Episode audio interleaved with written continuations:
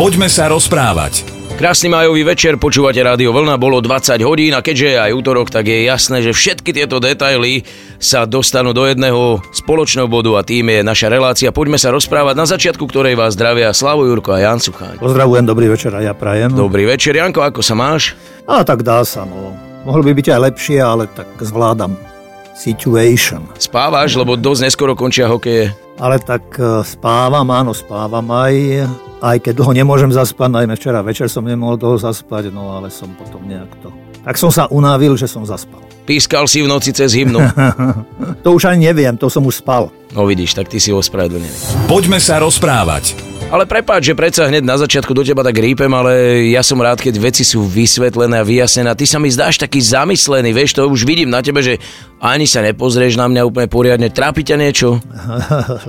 tak mm, sedíš moc na boku, nemôžem sa na teba pozerať. že sa musím pozerať priamo tu na Petra práve. Že.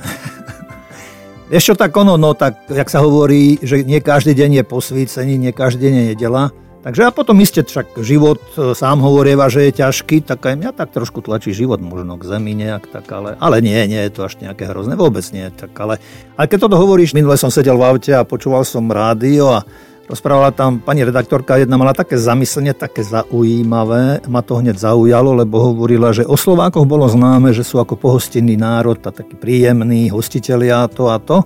A že teraz turisti často hovoria, že čo vám je, čo sa vám stalo, že ste taký e, nahnevaný, smutný, zamyslený, bez úsmevu a to. A spomenula, že má priateľku, ktorá žije na ostrove Mauritius a tá, že spomína, že tam sa ľudia zo sveta, turisti chodia učiť, že ako byť veselý, ako byť radostný. Vravela, že po tej materiálnej stránke ľudia, ktorí tam žijú, sa nemajú nejak extra dobre, ale že tí ľudia sú takí veselí, takí skoro akoby až bezstarostní a tak tak e, ono sa to nedá porovnávať. Samozrejme, ja dávno hovorievam, že ostrovné krajiny alebo čo len poloostrovné krajiny, kde, je, kde sa otvára svet, kde je voda, kde je more, kde je oceán, tak tí ľudia sú celkom iní ako my, ktorí žijeme takto v strede Európy. A my mnohokrát aj máme možno príležitosť preto a na to a k tomu, aby sme boli takí možno aj trošku uzavretí do seba, pretože veľa sklamania už tejto spoločnosti sme zažili len od 89. roku napríklad. Ja som starší, asi pamätám aj viacej, takže ono zasa usmievať sa len tak, že máme byť veselí, to tiež by, nebolo dobré a len usmievať sa pre, pre, pretože by nám to mal niekto prikázať alebo čo.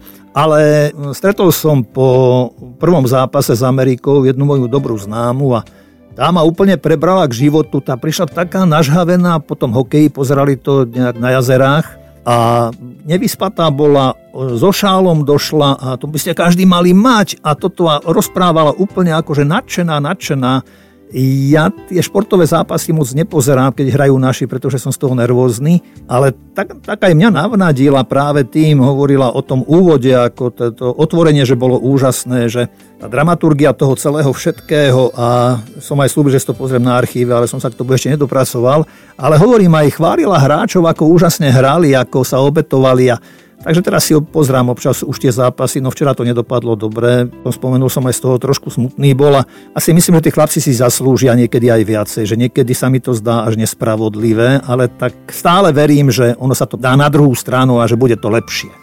Ešte nikdy, odkedy spolu, to už nejaké, možno aj cez 3 roky, odkedy spolu máme tento program, ešte nikdy si neponúkol takú dokonalú športovú analýzu ináč. Musím ťa pochváliť. Tak ty si odborník od toho, takže ďakujem. preto ťa chválim. Poďme sa rozprávať. Janko, vrátil by som sa asi k tvojmu zážitku alebo k tomu, čo si počul o Mauriciu, kde hovoríš, že je nie práve najbohatší národ a predsa bezstarostný, dobrý, dobrosrdečný a taký e, nadšený ľudia. Myslíš si teda, že to všetko je o peniazoch, že čím viac človek má peňazí, tak tým viac má starosti alebo sa trápi? Ja som raz e, poznal človeka, ktorému som povedal, že tu žije v Bratislave veľmi bohatý človek, že tomu závidím, ako sa dobre má, má najlepšie auto, obrovský dom a on mi na to vraví, že ale pozri sa, aký má veľký plot ako veľmi sa bojí tento človek o to všetko, čo má vlastne a už má starosti. Od starších ľudí často počujeme, počúvame, že boli chudobnejší, ale nejak sa ľahšie žilo, že boli spokojnejší tí ľudia. Isté, že človek od počiatku, vlastne odkedy je človekom, dostal do daru schopnosti, aby, aby zvelaďoval veci, aby aj si zarábal, aj, aj bol majetný, Len asi naozaj to bohatstvo samo o sebe človeka neprivedie k šťastiu. Presne ako hovorí, že čím asi človek viacej má, tak tým sa asi o to viacej bojí. Tým nechcem povedať, že aby ľudia e, nejak sa neusilovali, hovorím aj tvoriť a tvorivo žiť a aj mať peniaze, len potom ešte nasleduje ďalší rozmer života, to je to, že vedieť sa možno aj podeliť.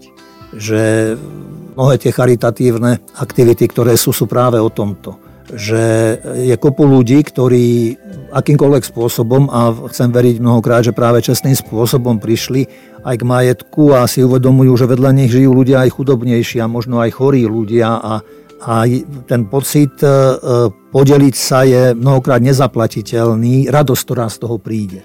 A to, kto to skúsil, tak vie, o čom hovorím a tu už bude len na nás, ako aj v dnešnej dobe sa budeme ďalej posúvať, pretože ty si aj sám naznačil, si hovoril o, závisti a myslím, že to je veľká súčasť našej dnešnej doby a nášho dnešného sveta, pretože už teraz počúvam, ako sa ľudia bavia, že aby si tak trošku aj závideli asi čo cez leto a kam na dovolenku a akú dovolenku a nebývalo to, ale cítim za tým práve to, že to vyzvedanie sa už, že aha, čo si kto dovolí asi. Neviem, možno, že sa trošku mýlim, ale hovorím, ten pocit z toho mám a potom k tomu sa viaže už len to, že potom sa uzatvárame sami do seba často. A tam asi, tam asi naozaj to naplnenie nenájdeme a budeme sa ďalej možno len stále naháňať a, a to je práve ten paradox, že a nenasíti nás to. Že to, o čom v konečnom dôsledku rozpráva aj kresťanstvo, je práve ponúknuť podeliť sa s druhým. A vieš, ty keď občas to tak aj povieš, že si dosť veľa pamätáš a ja sa z toho teším, pretože si pamätáš oveľa viac ako ja a vieš mi povedať, že kedy si videl takú, ja neviem, možno, že fakt, že naposledy ozaj nefalšovanú radosť, že my sme boli takým európskym Mauriciom, že si stretával ľudí, ktorí si možno nezavideli dovolenku, možno neboli smutní a zamyslení, vieš, ale že boli v pohode, dobre naladení. Bolo to ešte v tvojom detstve, proste na vidieku niekde? Pravdepodobne áno.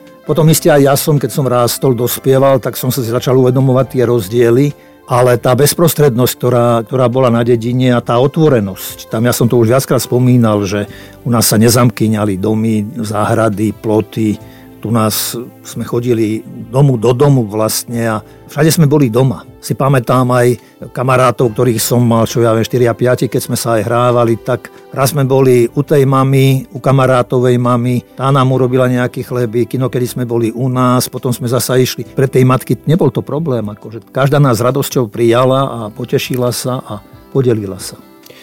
To je ako deti Borisa Kolára, každý deň u inej mamy. No vôbec nie, pardon, tak toto by som neporovnával. To si vyprosuje.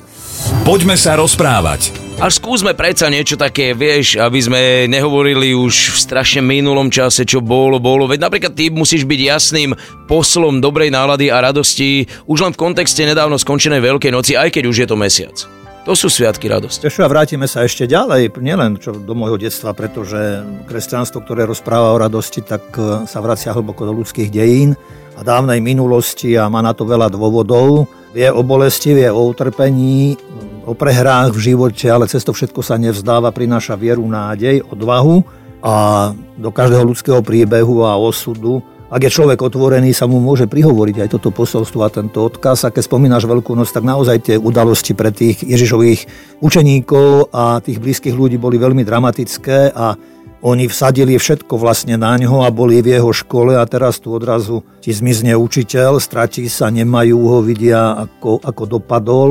Prehra pre ňo aj pre nich a čo teraz so životom. Hej? A Napríklad ja len spomeniem takú udalosť, ktorá sa mne dosť tak ako prihovára o Márii, ktorá bola Ježišovou učeníčkou a ako ona prežívala takúto chvíľu a stratu tohoto blízkeho človeka. Ján spomína, že Mária stala vonku pri hrobe a plakala, ako tak plakala, nahla sa do hrobu a videla dvoch anielov v bielom sedieť tam, kde bolo predtým uložené Ježišovo telo, jedného pri hlave, druhého pri nohách. Oni sa opýtali, žena, prečo plačeš? Vravela im, odniesli môjho pána, neviem, kde ho položili, keď to povedala. Obrátila sa a videla tam stáť Ježíša, no nevedela, že je to Ježíš. Ježíš sa jej opýtal, žena, prečo pláčeš, koho hľadáš? Ona mu domnení, že je to záhradník, povedala, pane, ak si ho ty odniesol, povedz mi, kde si ho položil, ja si ho vezmem. Ježiš ju oslovil Mária a ona spoznala, že je to vlastne on. A natešená utekala túto zväzť odovzdať ďalším. Spomeniem napríklad aj Tomáša ešte, ktorý je zapísaný v dejinách nie príliš vďačne ako neveriaci Tomáš. To som práve prepáč chcel povedať, že o Márii sa nikde nehovorí, že ty si ako neveriaca Mária.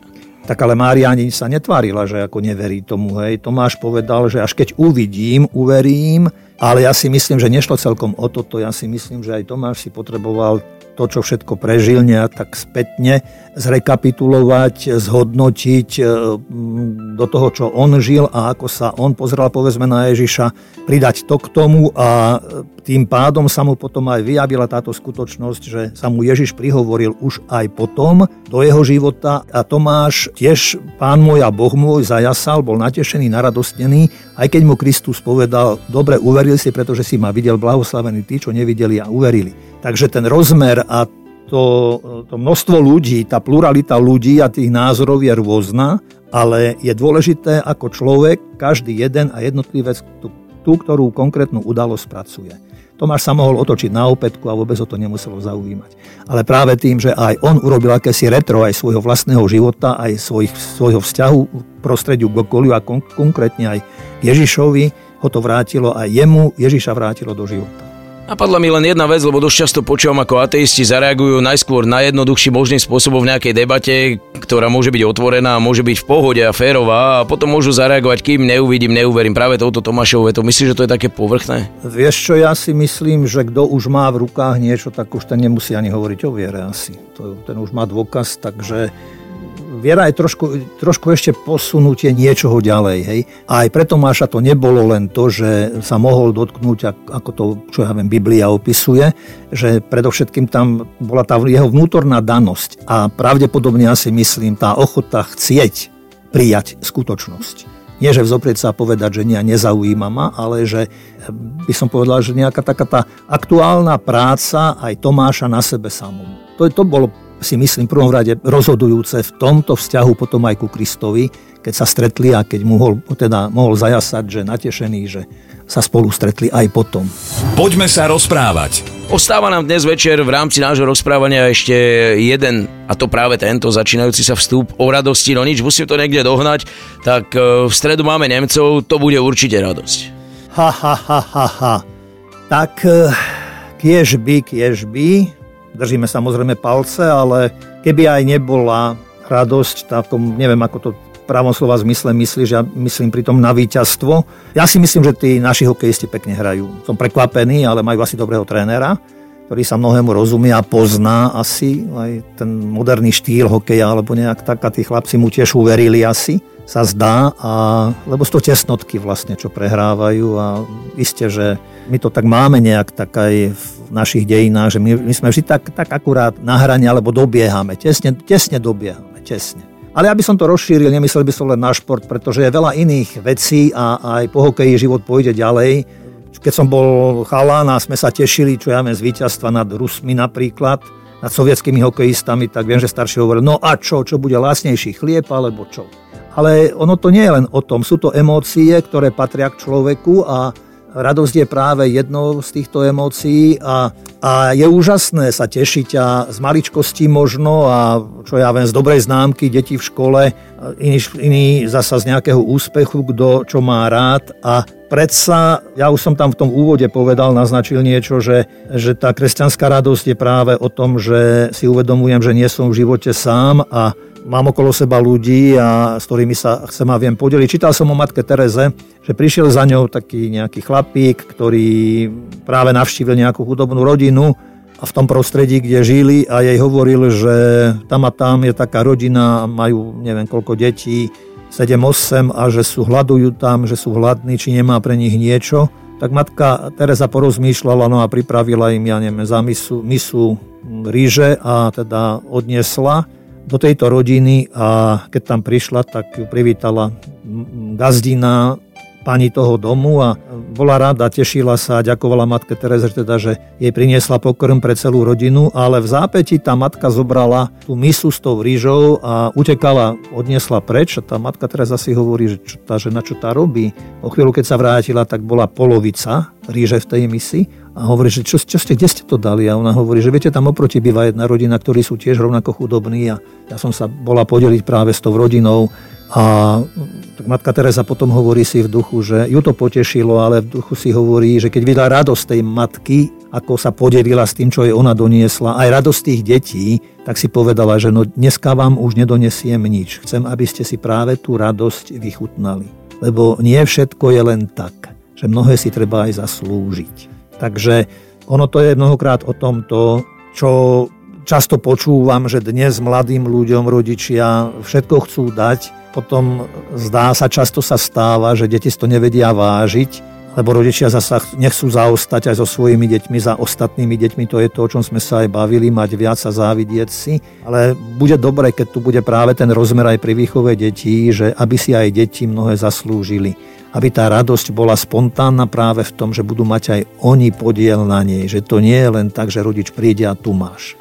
Slovami o malej a predsa obrovskej, veľkej žene, ktorá žiaľ už nie je medzi nami, sa s vami teda dnes lúčime. Ďakujeme za pozornosť a o týždeň opäť do počutia na frekvenciách Rádia Vlna s reláciou Poďme sa rozprávať. Dnes vám ďakujú za pozornosť Slavo Jurko a Jan Sucháň. Pekný večer a ja ešte dodatočne prajem ti k narodení nám všetko dobré.